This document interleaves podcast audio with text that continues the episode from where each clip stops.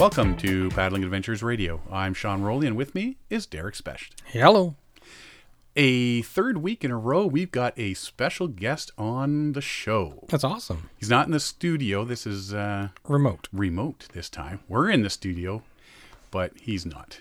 Through He's the- he's what, like a couple hundred miles away? Through the magic of technology. The magic of the internet and Skype.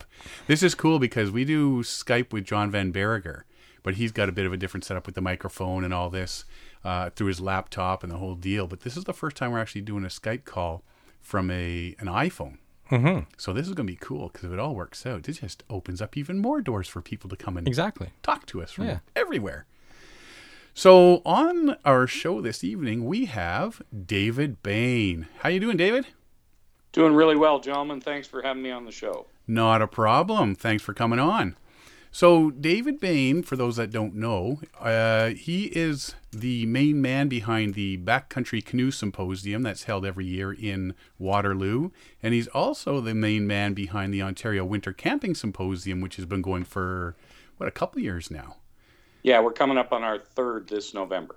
Yeah. So, uh, and you do a lot of, now you're only into canoeing, correct? Uh, no, I, I got into the winter camping symposium because I was a complete newbie and wanted to try winter camping. Right. And long story short, I I'm a sort of learn from others kind of guy. So I uh, went on the internet and checked for some place I could go to learn about winter camping, and uh, it was either Minnesota or Vermont. And as a proud Ontarian who ran a canoe symposium, I thought, you know, we need one of these things ourselves. So um, I started up the canoe symposium back, or sorry, the winter camping symposium back in uh, 2017, and uh, and have been winter camping ever since, based on the things that I'm learning along with the other folks who attend. So it's been a real boon for me, I have to say. Cool.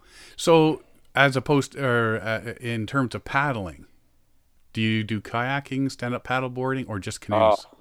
Sean, Sean, buddy, uh, saying dirty, dirty words there, my friend. Um, I am a, a dedicated canoeist.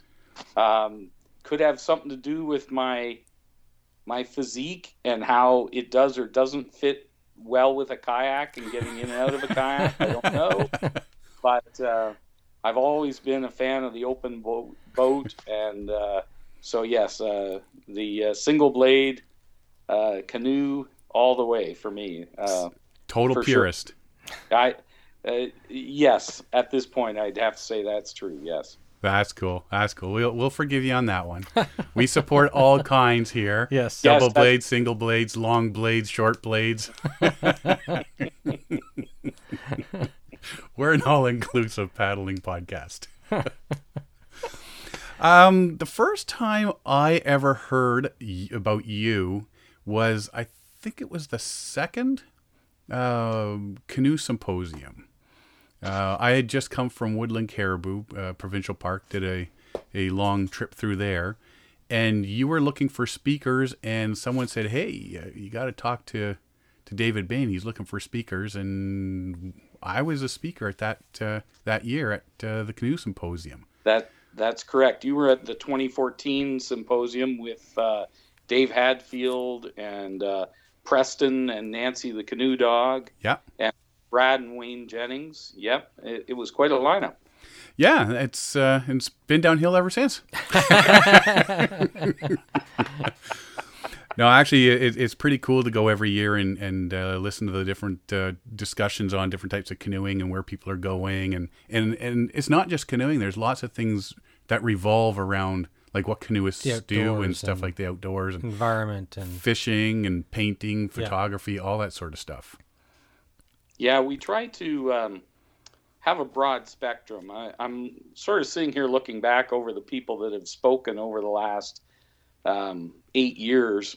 We're we're going to be coming up on our ninth annual this uh, coming April, and uh, it is quite a range. And I mean, we've had th- sort of the people you might expect. We've had your your Kevin Callans and your Hap Wilsons and your uh, Phil Cottons and and you know the sort of the the who's who of the the paddling fraternity or the canoeing fraternity in Ontario. But we've also tried to include um, people who are first time speakers. So we've we've tried to get people involved who uh, have not spoken before. I know uh, a friend of the show, uh, Camper Christina. Yep. She actually did her very first speaking at the 2017 uh, canoe symposium. That was her very first presentation in front of an audience, and of course, she's gone on to do great things uh, on social media and, and presenting at the Outdoor Adventure Show and so on. Uh, and then we also try to get, um, as you mentioned, not just canoeists, but people who canoe and build on it and do other things. So, um, uh, a local gentleman, uh, uh, for instance, uh, I'm just looking back through my list here to see. I got to pick it up, make sure I say his name right. Uh, Mike Monahan mm-hmm. spoke at our very first or second symposium, and quite a photographer. And he used the canoe and the canoeing trip as sort of a jumping off point to for his photography, which I, I was very impressed by. Right. Uh, and we've also had people like Jeff McMurtrie, who started Jeff's Map and is now with Unlostify.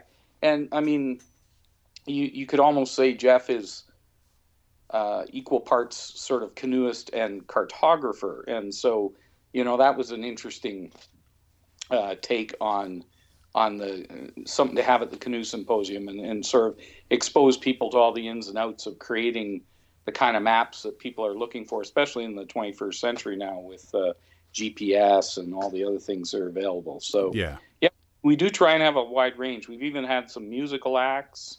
Um, Dave Hadfield played for us one year uh, and did some of his uh, canoeing and outdoor related music, and uh, yeah, it's just been a wide, wide range.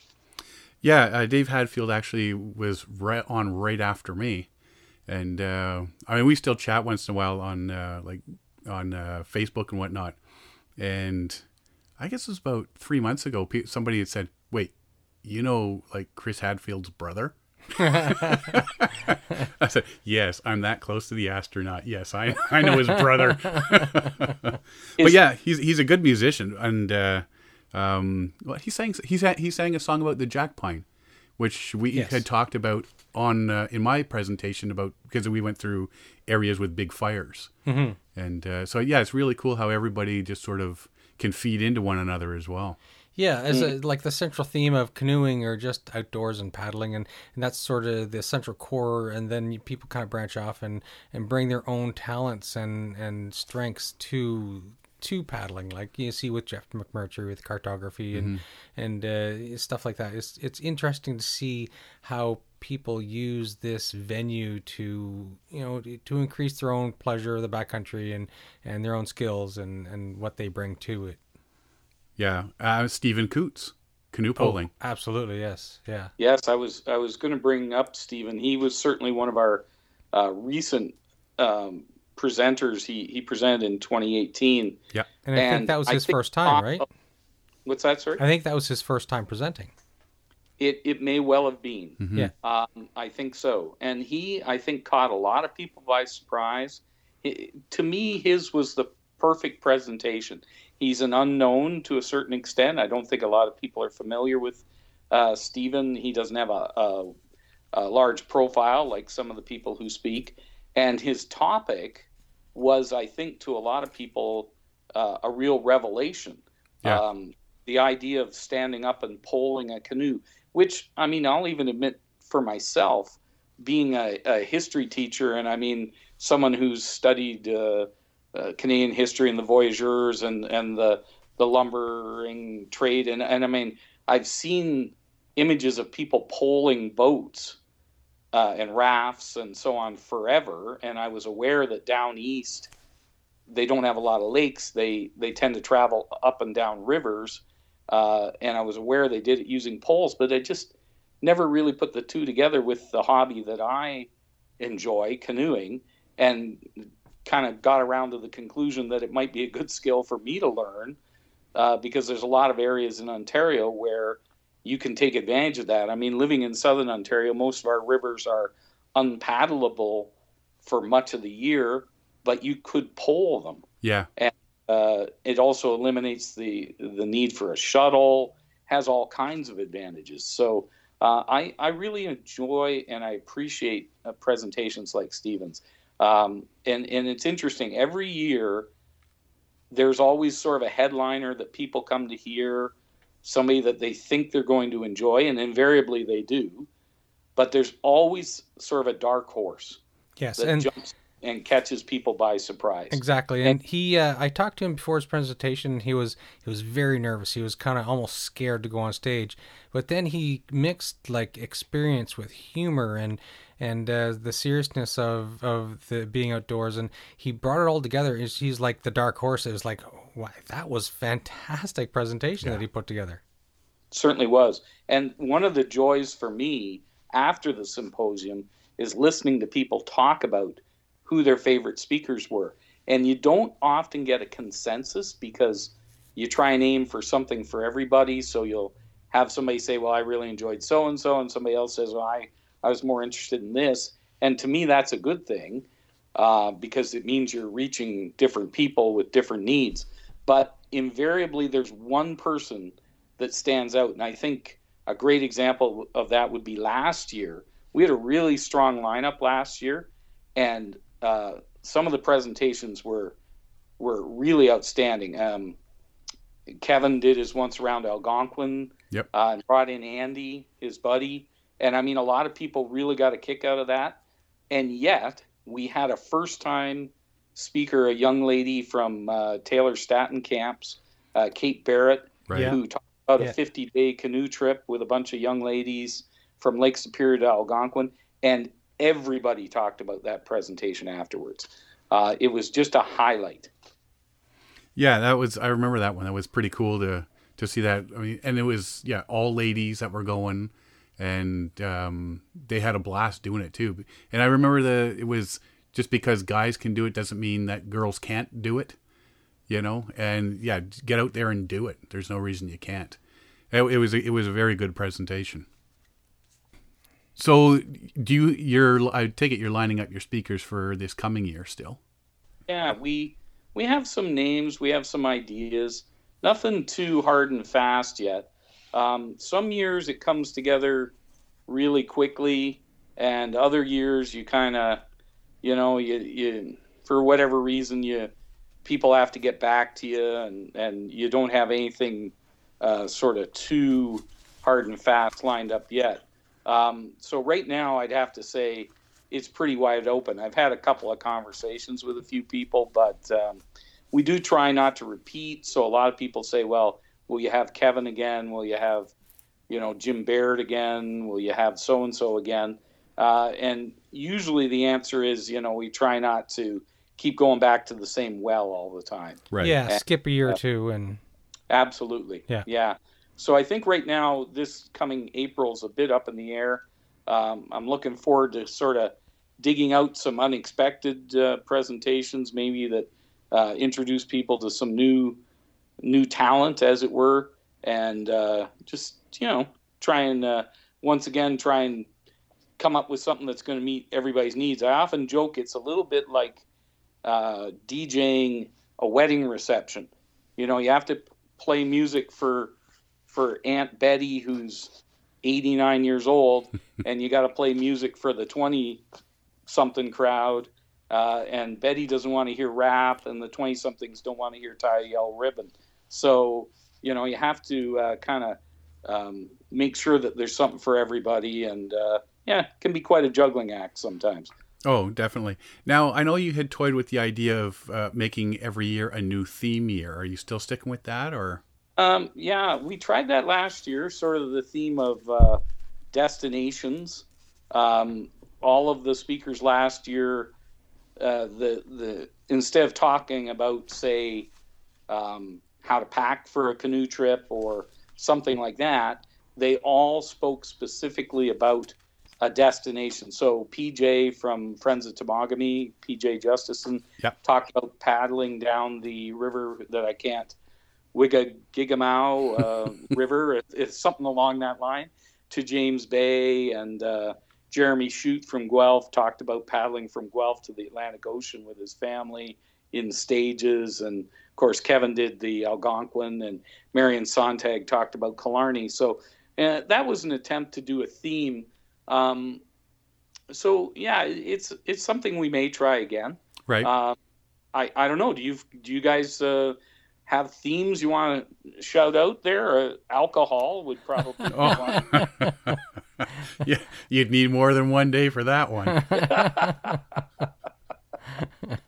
Yeah, we could. You know, uh, I know Kevin has done his uh, his whiskey tours and so on. So you know, we could uh, try something along that along That line. line. Yeah, I, I, I, are you a fans or are you familiar with the CBC program, The Debaters? No. I've s- No, they bring yeah. they bring in comics and they Yeah. give them topics that they have to uh, be for or against. And it's always ridiculous stuff. But I really wanted to toy with the idea of maybe having a great, you know, Killarney versus Algonquin debate as to which one's Ooh. better. You Yeah. know, that I thought the crowd could get really uppity about that one. You know, we could really alienate some people. Like you uh, get some known people up on stage, and you can do a right. uh, sort of like a panel, and Yeah. yes, Yeah. yeah, yeah. Yeah. Well, that's Check them for thing. weapons first. Yeah, yes. and don't let them throw anything. Yeah. I have had people suggest that um, you could change up the format a little and maybe uh, have speakers in the morning and then in the afternoon have more of a panel discussion Yeah. where the audience can ask questions. Uh, we've had people ask if there's a way to do breakout sessions. Um, so, you know, it, it really is something that there's room to tinker with the format. And um, I think that uh, it is organic enough that uh, if we see something that's going to give people something extra that they want, uh, we might be able to make that happen. So, um, like I said, right now it's a little bit up in the air. I would expect that the next one will be similar, you know, five or six presenters, and uh, of course the vendors, which we haven't really mentioned, but uh, uh, you know, we do have uh, some great vendors that show up, and I think a lot of people uh, appreciate having sort of the hands-on time to talk to uh, different experts on different types of equipment and so on um, out in the lobby before yeah. the show and, and so on. So uh, that's something that we are constantly sort of trying to bring in new and different um, vendors in addition to the ones we already have. Uh, and also just information. Like the at the last one, for the first time, we had Point Grondine uh, Provincial Park come Yep. down, Yes. and uh, I thought that went very well. Uh, and uh, I've actually been there already this year. Yes, I, I saw your posts on that. What what's your impression? Um, their their campsites need a bit of work. Um, they do have you. You go from the parking lot, and there's an automatic from the parking lot to the lake, twelve hundred Yes, meter you Start with a portage. portage. and but they do say that they like they have a truck with a with a trailer, and they will take you down another road, so that you don't need to portage to go there. But you do have to portage back to your vehicle Yeah. right?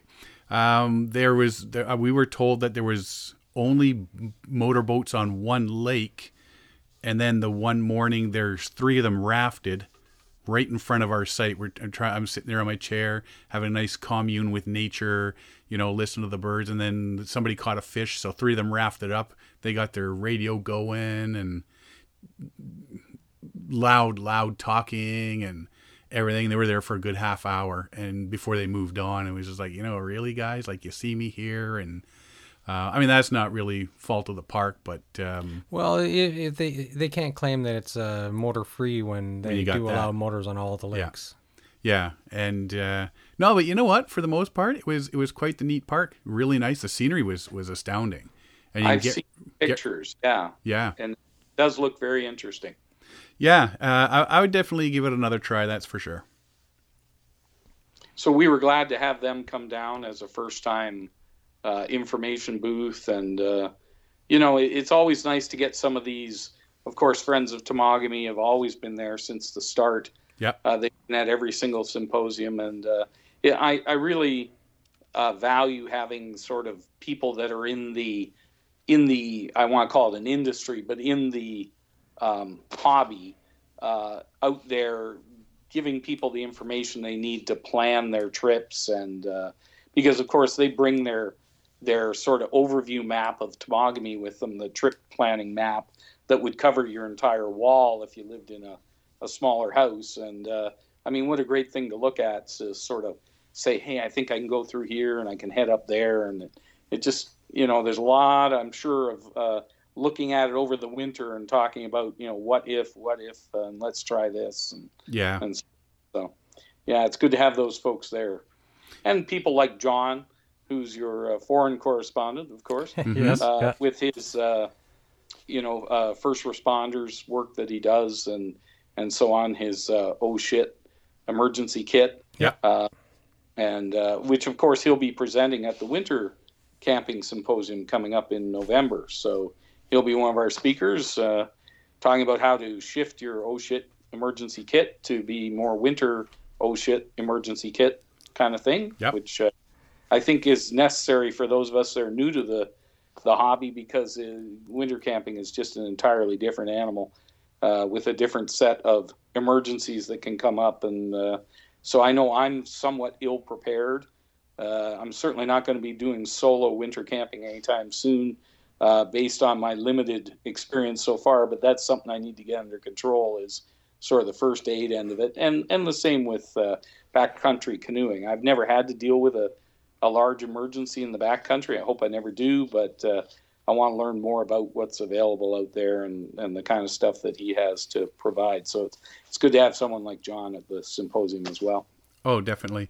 Uh, now, the 2020 canoe backcountry canoe symposium is Saturday, April 4th.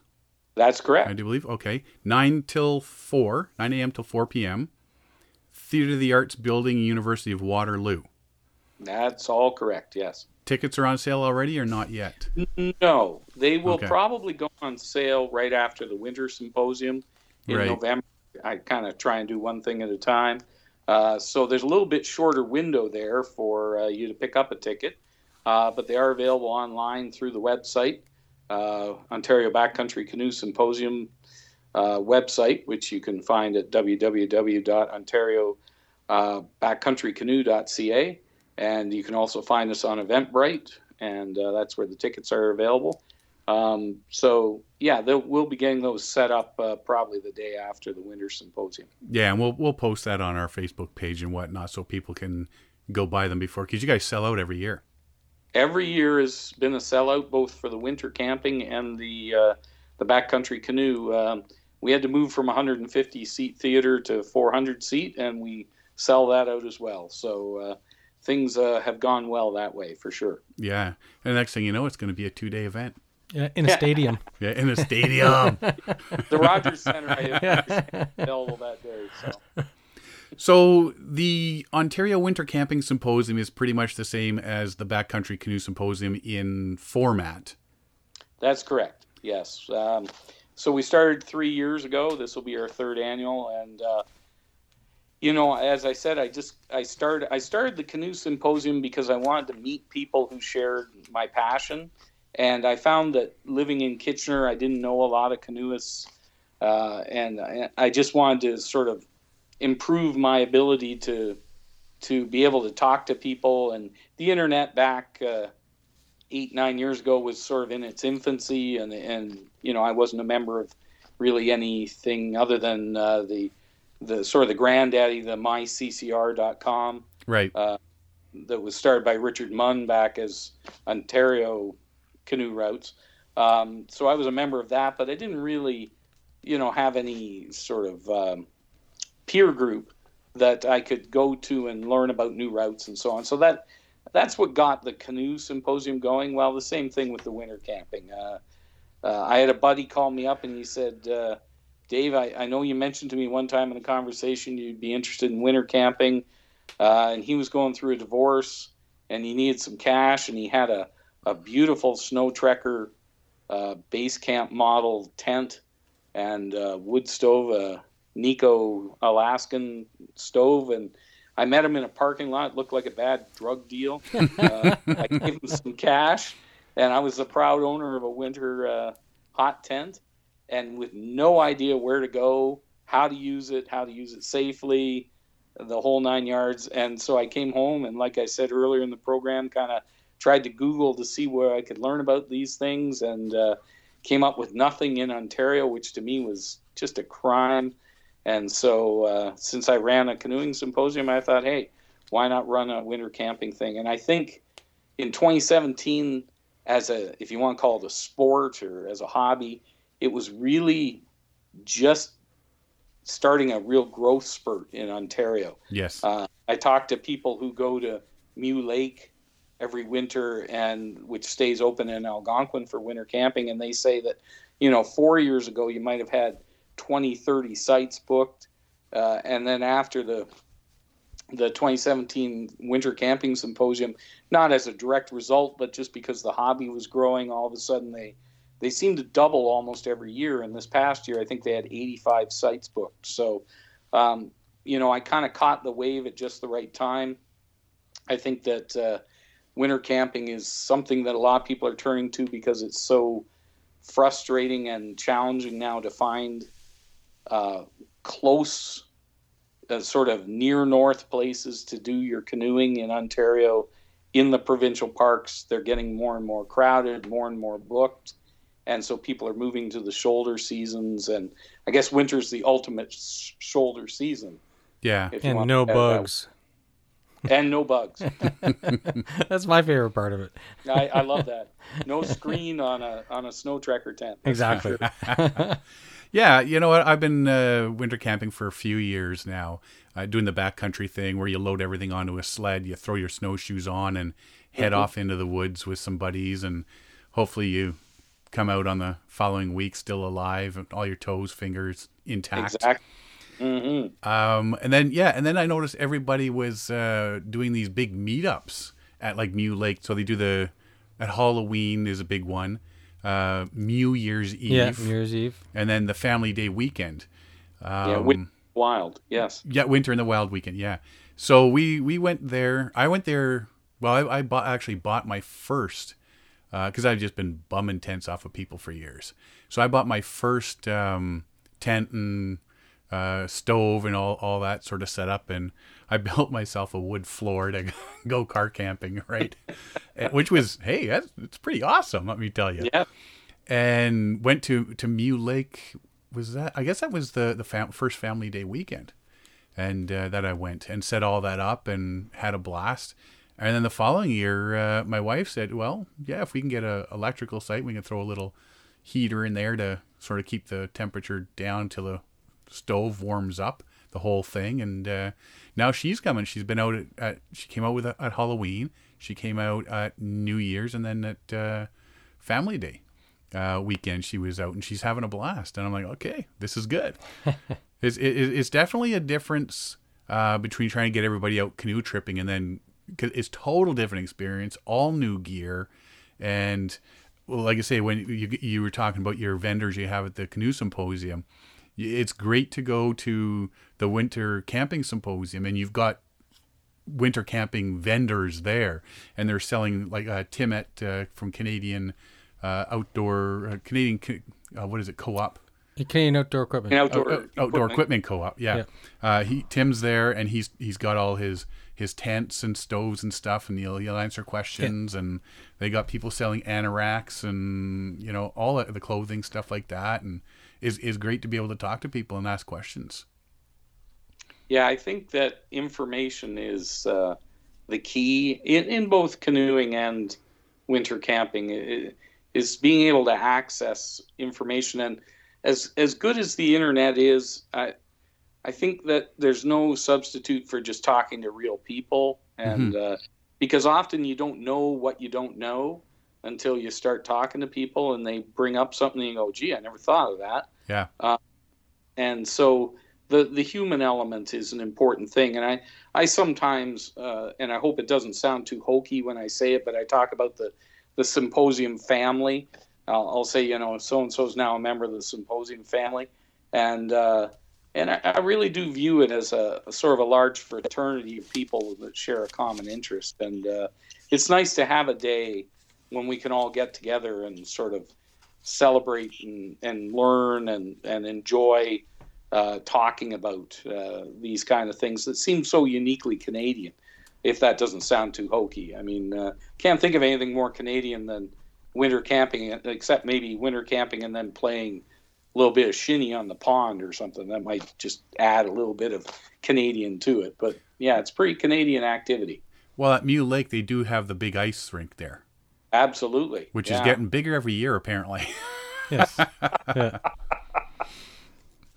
yeah it, it's um and and the the nice thing again my partner susan i mean who knew she was going to like winter camping it, it just didn't strike me as the kind of thing she was going to enjoy and she likes it more than i do i think which uh, blows my mind but makes me tremendously happy because if susan's happy you know how it goes everybody's happy so Yes. yeah, yeah. And this past February, uh, at the family day weekend, it went down to minus 31 one night, and uh, she didn't complain at all. Which awesome. I mean, I'm a happy man. Let's face it.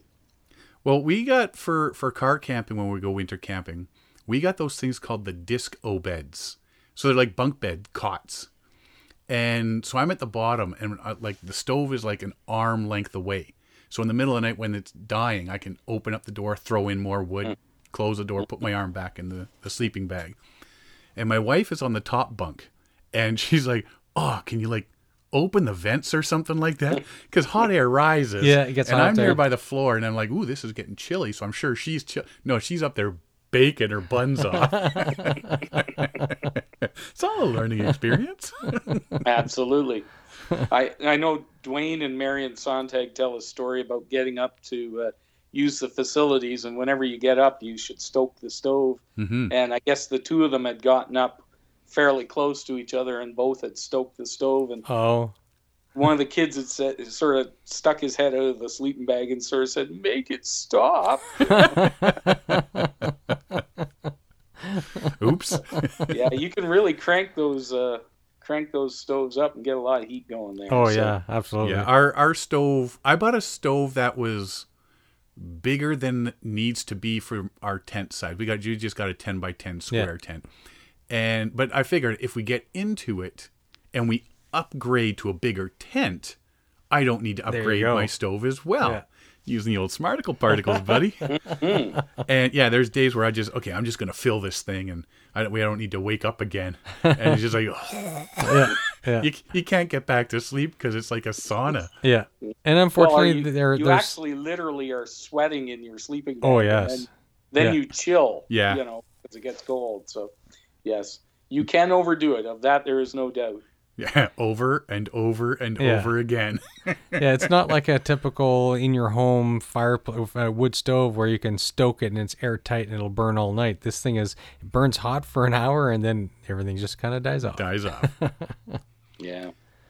Yeah. So, the Ontario Winter Camping Symposium this year is Saturday, November 23rd, right? No. That's- that's correct. is it That's that's correct? Okay, because I got 2019 written down here. Yeah. No. And, well, it is 19 this year, buddy. Oh, it is 2019 this year. Yeah, yeah, yeah. yeah. yeah. Time flies. Yeah. yeah. Uh, again, 9 a.m. till 4 p.m. Theater of the Arts Building, University of, of Waterloo. Are there still tickets available? There are. We're about 50% sold out right now. Okay. So, what invariably happens is uh, they go uh, pretty steadily, and then once people figure out that it's fall and they start to think about winter camping, Exactly. The tickets sell out incredibly quickly. Right. And then spend about a month telling people that it's sold out and answering emails about whether I have one ticket for my brother and two for my cousin and so on. Uh, but yeah, we're thrilled that it does sell out. But you're right, it it, it will sell out and it'll sell out pretty quickly. So uh, if anybody out there listening is interested in trying it out for the first time, or if you've been before and you think, oh, I was just waiting to pick up my tickets, well, forewarned and forearmed. Yeah. Uh, www.ontariowintercamping.ca. There's a link there that'll send you to Eventbrite where you can buy your tickets, correct? That is correct. Alrighty. So I guess at this point you do have your speakers for Oh, this year. Yeah, we've had our speakers actually for quite a while on this one. Um, we're bringing back Jim Baird From Alone? From Alone. yes, that Jim Baird. Is that Jim Baird from Alone? Jim's uh, presentation when he crossed the Ungava Peninsula and talked about it uh, at the first symposium was a, a big hit. Yeah. And then some of, some of the, your audience may be aware that uh, he's sort of a professional full time adventurer. So, uh, not this past winter, but the winter before, he uh, crossed Baffin Island Right. in the wintertime with his dog uh, Buck, and so he's going to come and talk about that trip, which I'm just I'm looking forward to. Uh, mostly because I know there's absolutely no way in hell I would ever do that trip, uh, or Absolutely. anything even remotely like it. So I'm just living totally vicariously through Jim Baird, and that's fine by me. Um, and then, sort of on the other end of the scale, uh, we've got uh, people like Danielle and Bill Gardner. Uh, and if that name sounds familiar to anybody who's a canoeist, uh, Danielle is the artist in residence up at Killarney Provincial Park, and Bill is the astronomer in residence. And Ah, they practice those things both in summer and winter up in Killarney. So they'll do a hot tent trip uh, with their kids, and she'll be doing her painting. He'll be doing his nighttime photography, night sky photography. Uh, so they're going to be talking about sort of again that whole how can you build on your winter camping experience by working some of your other activities into it. So in this case, art and uh, nighttime photography, and I've seen some of his stuff. It is really Mhm. amazing, and hers. And uh, so I'm looking forward to seeing all that. Um, of course, we have John, your foreign correspondent, Yep. uh, with the uh, the winter oh shit emergency kit, Yep. uh, which I, again I think sort of checks all the boxes, as in, you know, that's really necessary information for everybody. Uh, but at the same time, John's just a great speaker, and I think you know he's going to be fun to listen to, and I think it's going to be a, a, a good time there. Um, Mercedes Rogers is coming. Uh, again, she spoke at the uh, Backcountry Canoe Symposium a couple years ago about how young is too young to take children and infants Right. uh, canoeing. And she's going to do a very similar presentation because uh, she and her husband uh, started taking their children hot tenting, uh, I think, when the children were less than a year old. Um, so, you know, and, and I know some people might sit there and go, well, I don't have kids or my kids are in their 30s or whatever. I don't need to hear that. But, you know, we all have a niece, a nephew, a grandson, a granddaughter, uh, uh, friends, kids who we want to introduce to uh, this hobby that we enjoy so much. And so I think there's a lot of questions about how young is too young and how do you make it happen and what's the safety, uh, you know, around axes and stoves and everything. And uh, I think it applies to all of us really because at some point or another somebody's going to say to you, "Hey, you know, I I think I'd love to try winter camping, but I've got kids and I don't know if it's safe to take them." And you know, so you can say, "Well, you know, I just heard a presentation by a lady who took her her four month old into Temagami, and uh, you know, this is what she had to say, and and we can encourage those people to kind of get their kids out and into the the backcountry, which is kind of the whole point of the thing. Yeah. Um, and this year we're only going with five speakers because I wanted to give Jim a little more time. And I have another couple that I'm very excited about having. Um, uh, Dave and I'm going to mispronounce her name. Just let me double check so I don't say it incorrectly. But uh, the couple that are um, have the company Lure of the North are going to be there, coming down from their uh, homestead up uh, in northern Ontario. Um, Kielyn? Kielyn, yes, Yeah. I'm. I and I apologize, Kielyn, if you hear this. Um, I'm somewhat bad with names, and I didn't have her name sort of staring me in the face. I have Lure of the North on the uh, yes. on the list, but not their individual names. Um, but um, they are a wonderful young couple who sort of live off the grid, and they take people on expeditions in the winter. I know they uh, did an expedition, I think this past winter, up the Missinaibi River. Um, they took, uh, I don't know, a large group up there. Um, and the one they're going to talk about is actually a, a trip they did a couple years ago that they're going to repeat, I believe, this coming winter, which is a, like a trans Temagami expedition where they're going to go from one side of Temagami to another. Um, so I'm really looking forward to hearing about Yeah. that.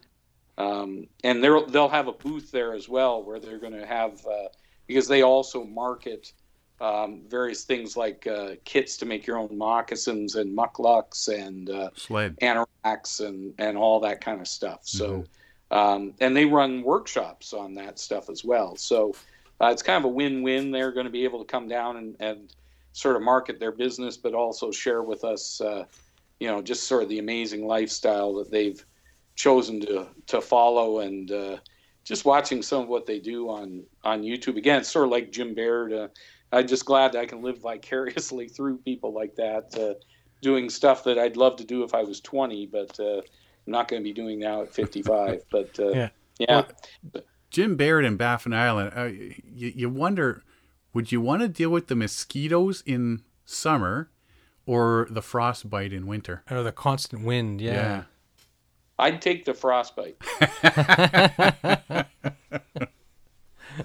Well, it sounds like you got a good uh, good lineup for the symposium this year. I'm I'm very excited by it. I think every year, uh, again, if people have been listening since the start of the show, there's always sort of the people you know you're going to enjoy, and hopefully there's always a sort of a dark horse speaker, and it can be different for everybody that sort of speaks to you in a way that you didn't expect really uh, to to be drawn in by, or they just somehow something about what they're talking about strikes you. Uh, as something you hadn't thought of before. They get you thinking in a different way and sort of motivate you to try something new or different or try something that you thought you knew how to do in a different way.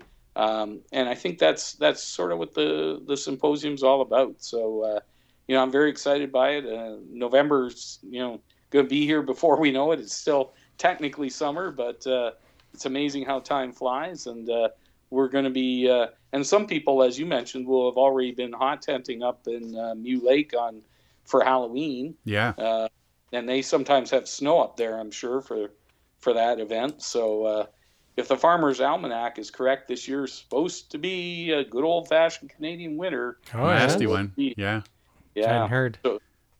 Well, last Well, year we uh, last year was supposed to be a good one, mhm. and we got a bunch of ice and rain and things. So, you know, it, it was it was a little frustrating. Uh, all of my backcountry winter camping, except for one, got rained out. So I did get one in my very first backcountry trip to Go Home Lake up in uh, uh, up north of Barrie. But uh, yeah, I'm looking forward to being able to get out on another one this year. hopefully a few of them this year. Yeah. Hopefully. Well, I did retire for a reason, so yes, you retirement kids. yes. Uh, okay, so yeah, go to OntarioWinterCamping.ca, click the link, get your tickets, and get them now because it will sell out again. So let's take a quick break here, and when we come back, David is going to talk about Georgian Bay canoe camping, which should be a good one. Be right back. Hey, this is Sean Rowley, and you're listening to Paddling Adventures Radio. To find out more about us, check out our website, paddlingadventuresradio.com. You can also find us on Facebook, Instagram, and Twitter. Current and past episodes of our podcast can be downloaded or streamed from iTunes, Google Play, and the episode page of our website. If you have any questions, comments, or ideas for the show, we would love to hear from you. So drop us a line on Facebook or our website. Thank you for listening. Enjoy the show. This portion of the show is brought to you by Algonquin Outfitters. Algonquin Outfitters, providing quality Algonquin Park backcountry adventures for the entire family since 1961. Whether you want to get on the water for a day or a week, the friendly staff at Algonquin Outfitters can help you out. Find them online at algonquinoutfitters.com or visit one of their 12 locations. Algonquin Outfitters, your outdoor adventure store, with locations in Algonquin Park, Muskoka, and Haliburton. Welcome back. Uh, if you're just joining us, which I hope you're not, I hope you've been listening since the beginning, we are talking to David Bain, and he's talked about the uh, Backcountry Canoe Symposium and the Ontario Winter Camping Symposium. Um, he is the main man behind both of those. So we said we were coming back. We're going to talk about Georgian Bay. Now, when I talk Georgian Bay or think Georgian Bay, I'm thinking the French River Provincial Park, which I did a little bit of that. Uh, Killarney Provincial Park, Yeah. Which, if you're listening to most people, it's silver, silver, It's Silver Peak or the silver crack peak or, or, the, the, Silver crack, Crack. Unless you're Derek, who has a limited edition, The Silver the Crack. silver crack. Thanks for remembering that. Not a problem, buddy. I'm there for you. uh, in Killarney, Yes. but that's only special times. You're There's the silver enjoying crack. this and- way too much. Oh, dude, you, when you when you mess up like that, we're on that like like white on rice, buddy. Until you guys started laughing at me, I thought that was that's what it was called. I don't know. I the silver I was- crack. So why are they laughing at me? Where are you climbing this week? The silver crack. Okay, whatever. Uh, Philip Edward Island, which you and Mikey have been to. Yes. Uh, there's Manitoulin Islands up there, Killbear Provincial Park, uh, Tobermory, which is down and around, which we've been to kayaking and doing the shipwrecks. Yeah. Massasauga uh, Provincial Park, which I'll never go to because I think Massasauga, I think rattlesnakes. Yeah, yeah, yeah, snakes. Uh, and when I'm thinking Georgian Bay coastline stuff, I'm thinking big rocks, I'm thinking wind and waves, all that sort of stuff. I'm thinking a lot of kayaks. yeah. But David is going to talk about paddling the Georgian Bay coast as a canoeist. Thinking you now, David, you say it's it's pretty much underutilized by canoeists. Yeah, I think that um, most Ontario canoeists, uh, you know, they have their Algonquin Park uh, trips that they've done, or or they lean towards a Algonquin or Killarney, or uh, you know, some of the more uh, traditional destinations. But um, much like with camping these days, getting really crowded, and you, people are moving to the shoulder seasons.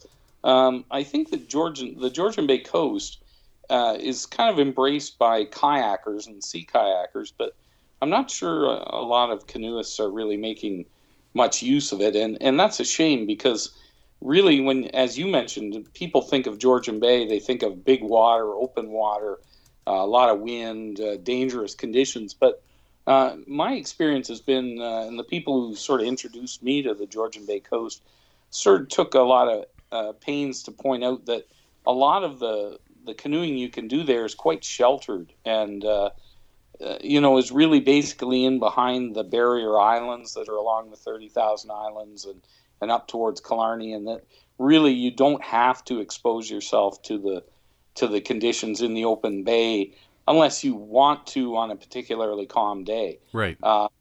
and and so uh, you know knowing your weather is certainly a big safety component uh, but there's a lot of potential out there uh, on the Georgian Bay coast for people to uh, to take advantage of it. And a lot of crown land. So it's a question of not having to book um, in advance and and sort of being able to take advantage of it when at short notice and so on. So it, it is, uh, I think, a place that a lot of canoeists could take advantage of if they were aware of the potential. So that's something that uh, I was hoping we could talk a little bit about uh, and uh, sort of introduce people to some ideas and they could do some research of their own and maybe uh, try out a couple of these trips. Well, I think the the thing with the Georgian Bay, as, as far as I see like I say, Killarney. So everybody's going into Killarney, and you're not really heading out onto the bay per se. Uh, French River, you can do the. We've done the loop through there, and you get out in the bay for a little bit. Um, but it, it's it's a lot of the the access to it, like where are you parking your car, where are you launching, and all that sort of thing. That's right. And uh, the the thing is, there's there's all kinds of access to Georgian Bay that is, um, I don't even know how to describe it. Is it casual or lesser known? Um, there are a fair number of books you can read about it. There's there's titles like uh, Paddling and Hiking the Georgian Bay Coast by uh, Kas Stone or Kayaking Georgian Bay by uh, Reynolds and Smith. Um, Toni Harting wrote a really good one on the French River called Canoeing the River of the Stick Wavers. And Kevin Callan has his uh, Killarney and French River guidebooks. And even Hap Wilson did one called Canoeing and Hiking Wild Muskoka, which you think, well, Muskoka, but in it he covers uh, some rivers that run down to Georgian Bay, uh, like the Moon River and so on. So th- there's a lot of information out there, and you've touched on sort of a lot of the, the really important stuff right away. Uh, canoeing Georgian Bay is about where am I going to park my car?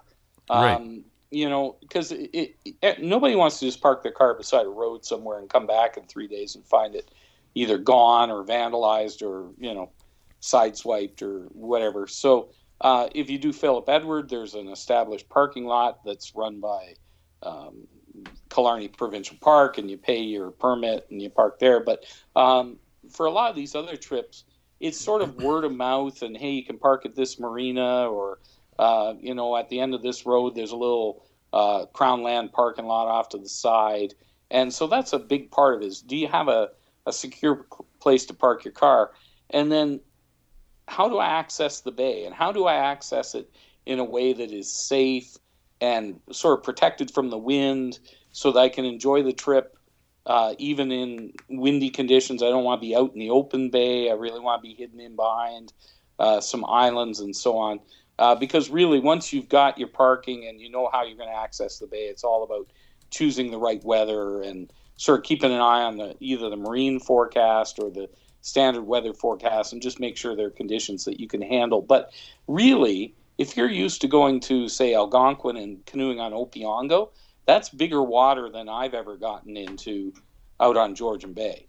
Um, it, you can be in some very sheltered areas of Georgian Bay and not have to deal with anything like trying to paddle across Opeongo when there's a good wind going. So, Right. um, and that's really a goal for me because I'm not a, a super confident sort of Bill Mason, let's get out in Lake Superior and paddle in the big swells kind of guy. I mean, I'm not, that's not my thing. So, uh, I loved going out to Georgian Bay because it is it's sort of the opposite of everything that Algonquin is. To me, Algonquin is about trees.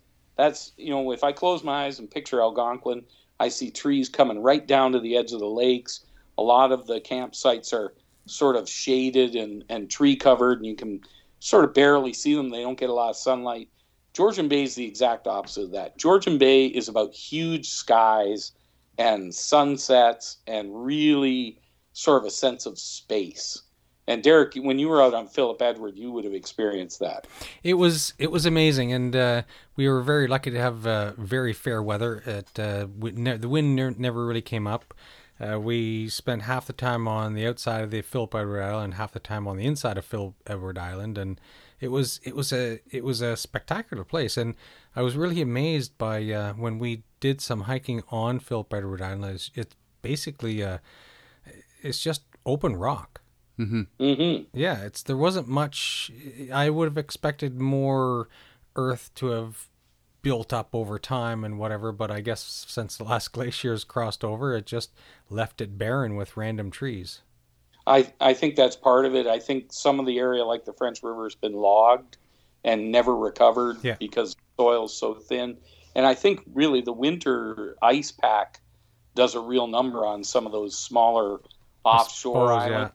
yeah, yeah. scours them clean kind of thing every year. But that that's the beauty of it is you feel like you could basically send, set a tent up anywhere.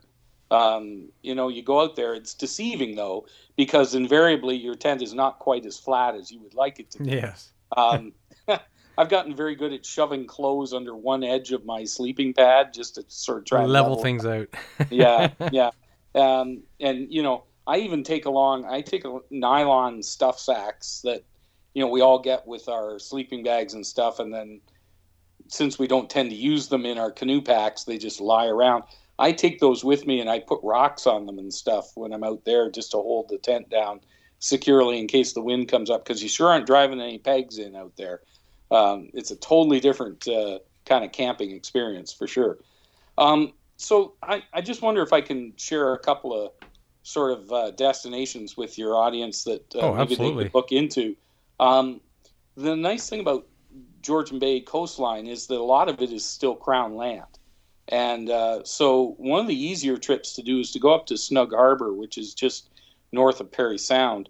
And there's a, a small island off the coast called Franklin Island, uh, which is crown land. And the beauty of it is the largest crossing you have to get to Franklin Island is going to be about three or four hundred meters. uh, of water. Uh, it's really close in. Uh, there's an inland channel, uh, Derek, very similar to what you paddled up between Philip Edward and the mainland, uh, but even narrower. In parts, it's probably down to 100 meters or so. And uh, it- there's a lot of boat traffic for sure, but if you go during the week or you know on the off-peak seasons, uh, the the yachts are, have gone home, and uh, Franklin Island is just a beautiful, stunning place to start sort of experiencing Georgian Bay. It's a real great beginner destination. Uh, there's lots of good camping, even on the protected leeward side of the island, and there's good parking in Snug Harbor at the marina. Uh, I don't know what the going rate is these days, but it's nothing uh, extreme. And uh, it's just a great short little paddle and a great place to go and spend a weekend, uh, sort of finding out what it's like to, to get out into Georgian Bay.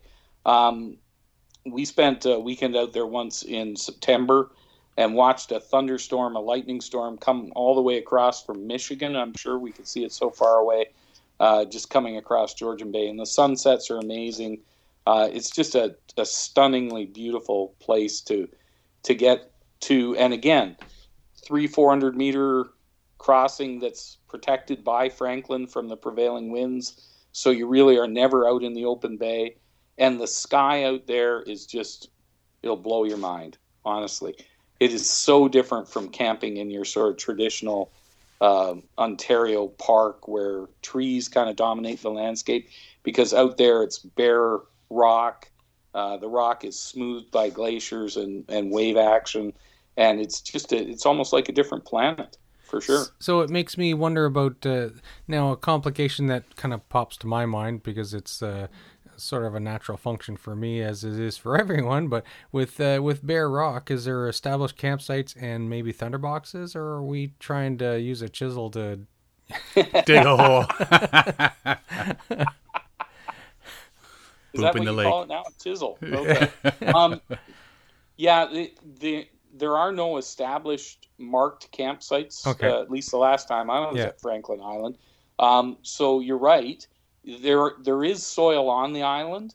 Um, so you tend much. to put your tent on bare rock, Yeah. but you shouldn't have to travel too far to practice good um, hygiene and disposal. And leaving a Uh, trace. and, and, you know, yeah. again, there there's sort of a your established method of digging a cat hole into the active layer of the soil, uh, covering up when you're done, uh, and either burning your toilet paper or packing it out, or there's various Yeah. depends on the level of no trace you want to practice. exactly. Yeah. Um, but it, I would, I, I agree with the point you're making because I do see people camping on islands, some of the smaller sort of bare rock islands, and I, I wonder that exact thing. It's like, hmm, guys, where are you sort of practicing your hygiene because Exactly. You know you- you're not leaving enough of a buffer zone really. So, but Franklin Island is a large enough island that uh, you should be able to practice uh, uh, hygiene there. Okay. That's uh, going to be acceptable. But great question. Yeah, Um, I'm, I'm looking at Google Maps now, Franklin, and I can see this got a, quite a fair amount of. Uh, it's a rocky coast with a fair amount of tree cover, Exactly. but you can see some of the smaller islands just bare rock. yeah, just completely bare rock. Yeah, And it, the attraction there, of course, is to set up your tent because it seems Mhm. like you can set it up almost anywhere. Yeah. But again, then you do run into where you're going to perform your basic functions. And uh, I think we all have to understand that in this day and age, with the amount of traffic that some of these uh, fragile ecosystems are experiencing from kayakers and boaters absolutely. and Yeah, that we don't want to abuse or overuse uh, some of these fragile environments. So it's something that you want to uh, be aware of. I think that um, as long as you are sort of making sure there is some soil within a reasonable distance of where you pitch your tent, uh, and you don't need a ton, but you do want to be back away from the uh, water, and you do want to have enough of an active soil layer that uh, that the uh, nature can sort of take care of what it needs to take care of for sure. Right. Now, my big thing with with the Georgian Bay area is when you're talking the big rocks and and whatnot, is you have to know how to set up your tent without pegs yes, because not That's everybody has freestanding tents. yeah, So you have to know how to, you know, get your your rocks and where to tie them out to and stuff like that, right? Yeah, and as I was saying, you might want to take some extra equipment that you wouldn't normally take along. So, for instance, old nylon stuff sacks that you can tie Mhm. to guy lines and set rocks on them, or even put rocks in them. Right. Yeah. uh, hold your tent out. Uh, uh, but yeah, it, it can be an interesting challenge in uh, getting your tent set up in a way that's satisfactory to uh, to what you uh, are are happy with and and held down enough that if the wind does come up, uh, your tent doesn't end up in the bay, which has happened to uh, a buddy of mine. He sent his up and uh, turned away to get his uh, stuff out of his canoe pack, and his tent ended up in Georgian Bay uh, twice. Oh And wow. It's sort of those fool me once, shame on you, fool me twice, shame on me situations. It's like the first time we helped him uh, fish it out. The second time, yeah, he was on his own. and the third time he was camping under his canoe. The third time he was going to be in it, and we were going to be tossing him in. That's for sure. yeah. So Franklin Island would be uh, a place I would definitely recommend. Uh, people would even think about perhaps getting started on Georgian Bay uh, trips. Uh, another place, and, and uh, Sean, I think you mentioned you've been to the French River Delta. Yeah. The nice thing about the French River Delta is there are so many routes through the Delta that are sort of different from what people normally do. Uh, a lot of people will tell you, okay, you're going to be starting at Hartley Bay Marina, which is a great place. They valet park your car for you. Wonderful people there, always very friendly. Um, and then you head down to the bay through one of uh, two or three kind of established routes. You can go down the Pickerel River, um, the South Pickerel. You can go down the main channel, uh, and there's uh, sort of different little routes within that. But there's also some routes that that are really worth pursuing that that are sort of off the main uh, sort of the main route through the delta and one of them is called the old voyageur channel right. and uh, the old voyageur channel is the kind of place that if you have an active sort of appreciation and imagination uh, and love canadian history almost makes the hair on the back of your neck stand up because it is apparently the channel that the fur trade brigades uh, preferred to get from the French River down to the bay. It was their preferred route through the Delta, which means that every who's who in the Northwest Company and the Hudson's Bay Company went through that narrow little channel of water. And in Yeah. places, it's barely eight to 10 feet wide. Um, there's a section of it called La Dalle en français, and uh, which means the drain pipe, and it's just a long, thin, uh, straight section of the channel that's through some glacial rocks that are all polished and smooth. And it's just an amazing place to take a canoe, and let alone think about taking one of these 36 foot Canoe de Maitre master canoes that they had full of uh, trade goods. And, and back down in there, they found um, artifacts in the water where some of the canoes have tipped and Oh, dumped the yeah. load, and they haven't been able Yeah. to recover everything. So back in the in the uh, early '60s, uh, somebody got the idea to go in there with scuba gear, and they they recovered a bunch of artifacts, which are now in the French River Visitor Center, uh, and you can check them out there. There's sort of a they've also created like a diorama of what it would have looked like underwater and stuff with all that stuff there. right. Um, and and that leads you right down and out onto the bay once you get through that old Voyageur channel, and, and you're once again you're out under this amazing sky, and uh, you know there's trees and there's some soil, but it's mostly bare rock, and uh, you know sort of tent rings of rocks where people have been there before you and have found rocks to hold their tent down, Yep. and uh, and uh, there are established campsites out there because it's part of the French River Provincial Park. Um, but it, it's just a fantastic landscape, and it's it's really uh, so different from your typical um, Ontario sort of canoe camping Algonquin Park experience again because of the lack of trees, the beautiful rock, and and just the amazing and the good fishing. I might Yes. add, because you can get back in there in places where motorboats can't go. Uh, we were hauling walleye and stuff out of there one one year. It was just incredible fishing. Well, what I like about that area is if it's a nice day, you can go out and past the rocks and Absolutely. paddle a lot in the bay. But if Yep. it's windy, there's enough there's enough little channels and like back channels and stuff You that still you you through. can still sneak through going down going down the coast. But Yep, you've you've always got these these big rocks and everything in the way blocking some of the wind from you. Yeah, it's it's really quite safe, and as I said, it, it's very much safer in my opinion than trying to cross a big lake like Rock Lake or Opeongo Lake in Algonquin in a high wind, uh, because there's so many, um, you know, things blocking the the buildup of the waves, uh, and yet hundred meters out into the bay, you wouldn't want to be out there. You know, you're Mhm. dealing with three, four foot waves and and everything. But uh, yeah, if you stay in the delta itself, uh, things are quite sheltered. Um, if you paddle a little further, uh, I got to get my east west correct here. If you paddle east from the delta, there's even a little collection of islands called the Outer Fox Islands. Yep. Not to be confused with the Fox Islands, which are up by Philip Edward Island. But the Outer Fox Islands are at the end of a little channel called Fox Creek, which is a beautiful way to get from Hartley Bay down to uh, Georgian Bay. There's only three little portages. We were in there one time in Fox Lake for almost a week, and we saw one canoe, uh, which in a park like French River Provincial Park is frankly kind of incredible. You know, Mhm. yeah. uh, you're so far off the beaten track, and nobody goes in there. The fishing was great. Now, the one drawback to French Creek is the Parry Sound 13 fire went through that area uh, last summer. But uh, you know, I'm kind of pumped to go back there and just see how it's recovering. You know, and uh, sort of watch what the the recovery process is going to look like. Um, because certainly the rock will look the same. It's, it's a Yes. question of Yeah. what, yeah. what happened to the trees. You know. Yeah. Um, now, Derek, your favorite uh, friend, the rattlesnake, the Massasauga rattlesnake, That would be. Sean's favorite. He loves Oh, I'm sorry, snakes. Sean's favorite. Oh, yeah. I love snakes.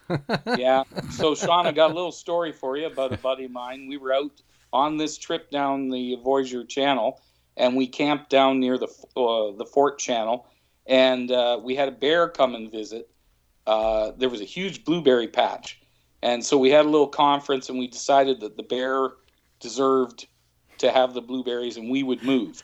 and so we packed up, Fair enough. and my buddy decided to take one more visit to the the commode, and he took his toilet paper and went across a, a ridge, and he came running back because the bear had moved and was sitting right beside where he wanted to use the facility. So uh, he was literally scared bleepless. yes. Um, so anyway, we packed up and we paddled to the main channel mouth, and by this time he had to go uh, number one. So he hopped out of the canoe and walked over to a juniper bush and peed right on a rattlesnake. He in a thousand. Toilet Dave. Wow. So the bear awesome. was next to the bathroom, Yes, which answers the age old question Does a bear yes. this one was Question answered. blueberrying in the woods, but yes, having his lunch while sitting in the bathroom? that's All right. right.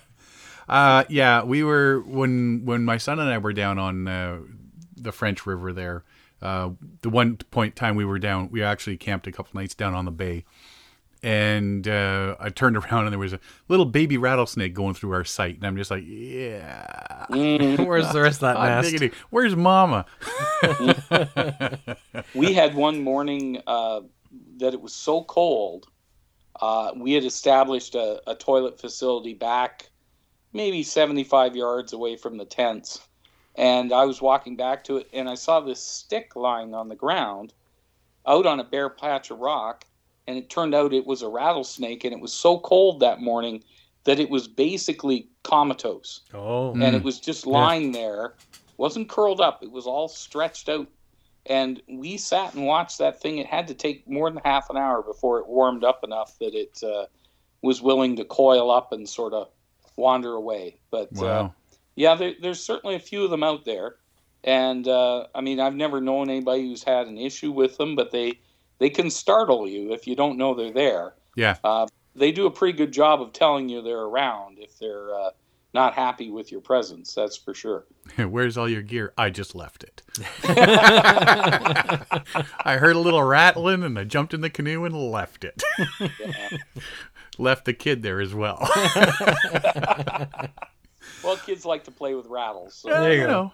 um, when when you talk in open skies, uh, we were there, and the one night it was nice, clear. We're looking at the stars, so we walked out, and there was a big, big spit of of rock went straight out.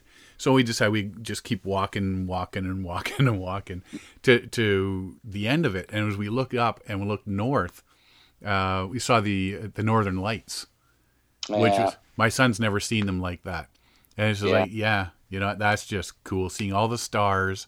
And yeah, there's no trees blocking the way, nothing, No. no, light pollution. No, no, you you get almost 180 degrees of sky, Yeah, which is just something that is hard to find in a lot of places. I mean, if you live in southern Ontario, everybody knows that Goderich and Kincardine are known for their sunsets, and in fact, people drive there just to to watch the sunsets. They're kind of uh, famous, but you get that same sunset up on the coast of Georgian Bay, uh, except there's nobody around. You know, you got it all to yourself, and uh, it's really a special special thing. Um, the other way to get down to the bay uh, is to try one of the rivers. Um, so, I mean, the French River, obviously, that's you know that's sort of the most famous. But um, there are other ones. One of them is the Naiscoot River, um, N A I S C O O T, Naiscoot River. Uh, and the cool thing about the Naiscoot River is there's a couple different ways to get into the delta of the Naiscoot River. Um, you can head up there uh, really from the highway. Uh, you can take a 529 side road off the 400 Highway 69 combination. Uh, and the 529A will take you all the way down to the bay, and there's parking down there. Uh, and you can paddle up in the delta of the Naiscoot from there. And literally, you're not out in the bay at all. Or you can come all the way down the Naiscoot River um, from 529 or even from the highway.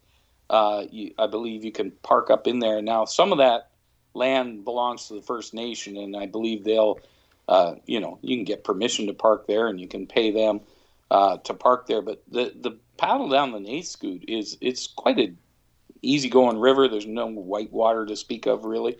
Uh, and once you're down into the delta again, it's just this enormous maze of of islands, and uh, you know you get the odd cottage, but it's not uh, really highly developed at all. right. Uh, and, and is certainly an area that, uh, I mean, if, if this was Greece or Italy, people would talk about this area as being, oh, you got to go to the such and such coast, you know. Right. We don't even have a name for it. We just call it the Georgian Bay Coast. But Yeah. thirty thousand islands. But I mean, really, it's world class. You know, this is world class scenery and world class uh, canoeing destination. And again, you get down the Naiscoot into the delta of the Naiscoot, you don't have to go out into the open bay at all.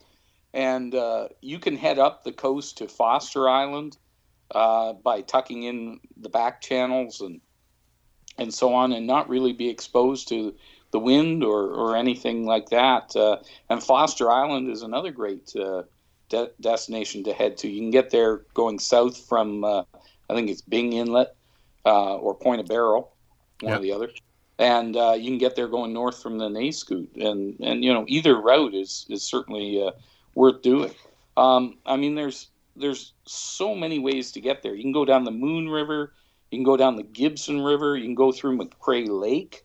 We'll take you out to the bay. You can go there, get there through Go Home Lake, um, uh, Massasauga Provincial Park. Right. Uh, you get out into the bay, uh, and there's even sites you can reserve that are out on the bay. Um, so really, it, it's a it's something that I would really encourage people who are maybe looking for an alternative to your traditional canoe tripping uh, in Ontario kind of Algonquin sort of style canoe trip. Um, because often this will be more canoe camping. Uh, there's not a lot of portaging, maybe even no portaging involved, but ironically, often the guys I go with, we just go out and set up somewhere and just sort of hang out for three or four days and don't really move around too much because uh, it's just such a beautiful area. We just kind of explore the area right around a base camp. Well, when you uh, go to to the Massasauga Provincial Park and you start looking at that area, there is so much individual little waterways. Yeah. That yeah, all you have to do is set up a base camp and you can explore for ages.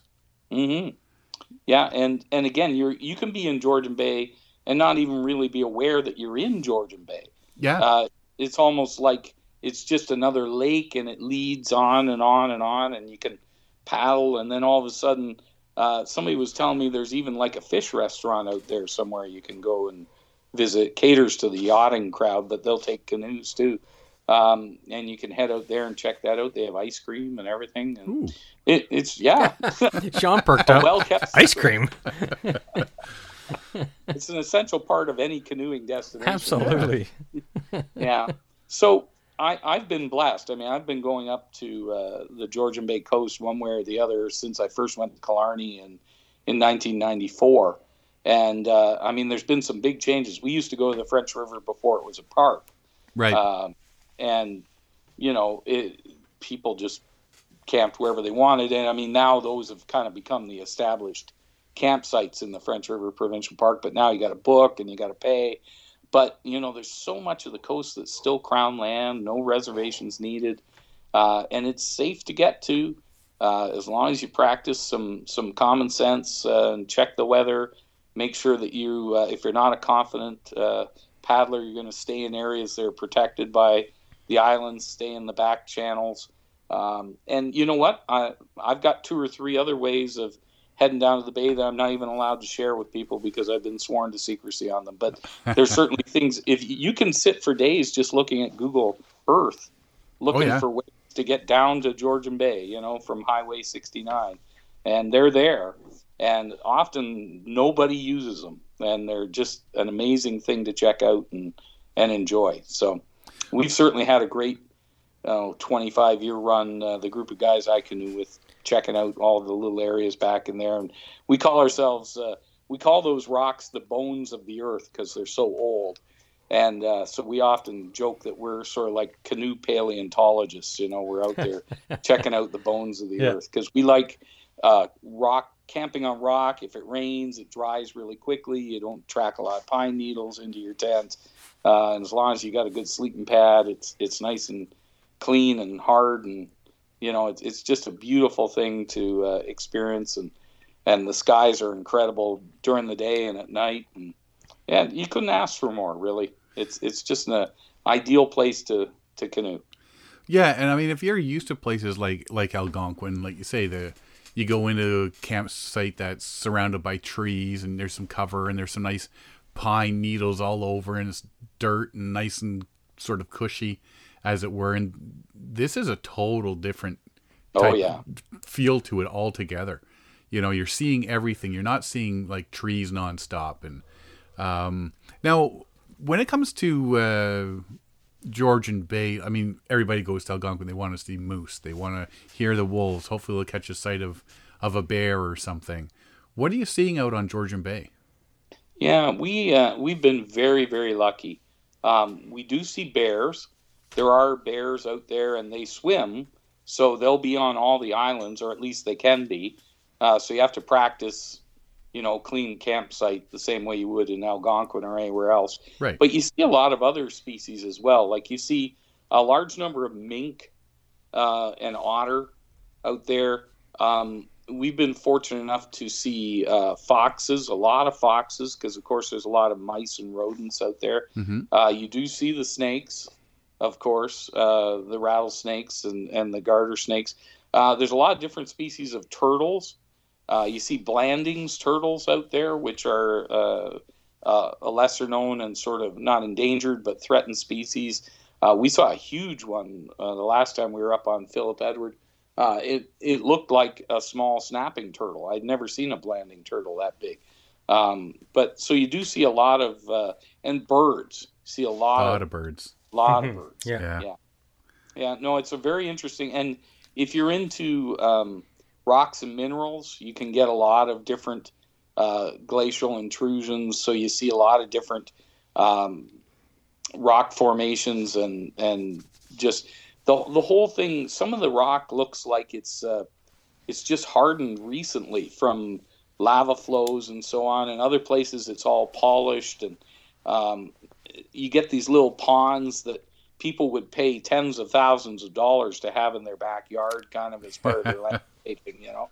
Um, and and here they are, just for your enjoyment, you know, sitting out on a an island off uh, the coast of Georgian Bay. So. Uh, yeah, the the rock formations and the wildlife and everything are all there, and it's certainly uh, it certainly is a a great place to uh, to experience some of that stuff as well, besides the skies and the the just the beautiful scenery in general. Yeah, I think the only two things really that you need to wrap your head around are setting up a tent with rocks yes, instead of exactly, pegs, yeah, yeah. and mm-hmm. making sure you know what the weather is. Yeah, and yeah. not not having you know you don't want to be out there in panic when when high winds come up. You know you want Yeah. to be prepared for it, that sort of thing. But uh, like I say, is when you're you don't need to go actually out onto the bay. There's enough back channels and and stuff to paddle and explore that you can spend a lot of time there. Yeah, And and that sure. that's exactly what we did when we were up there.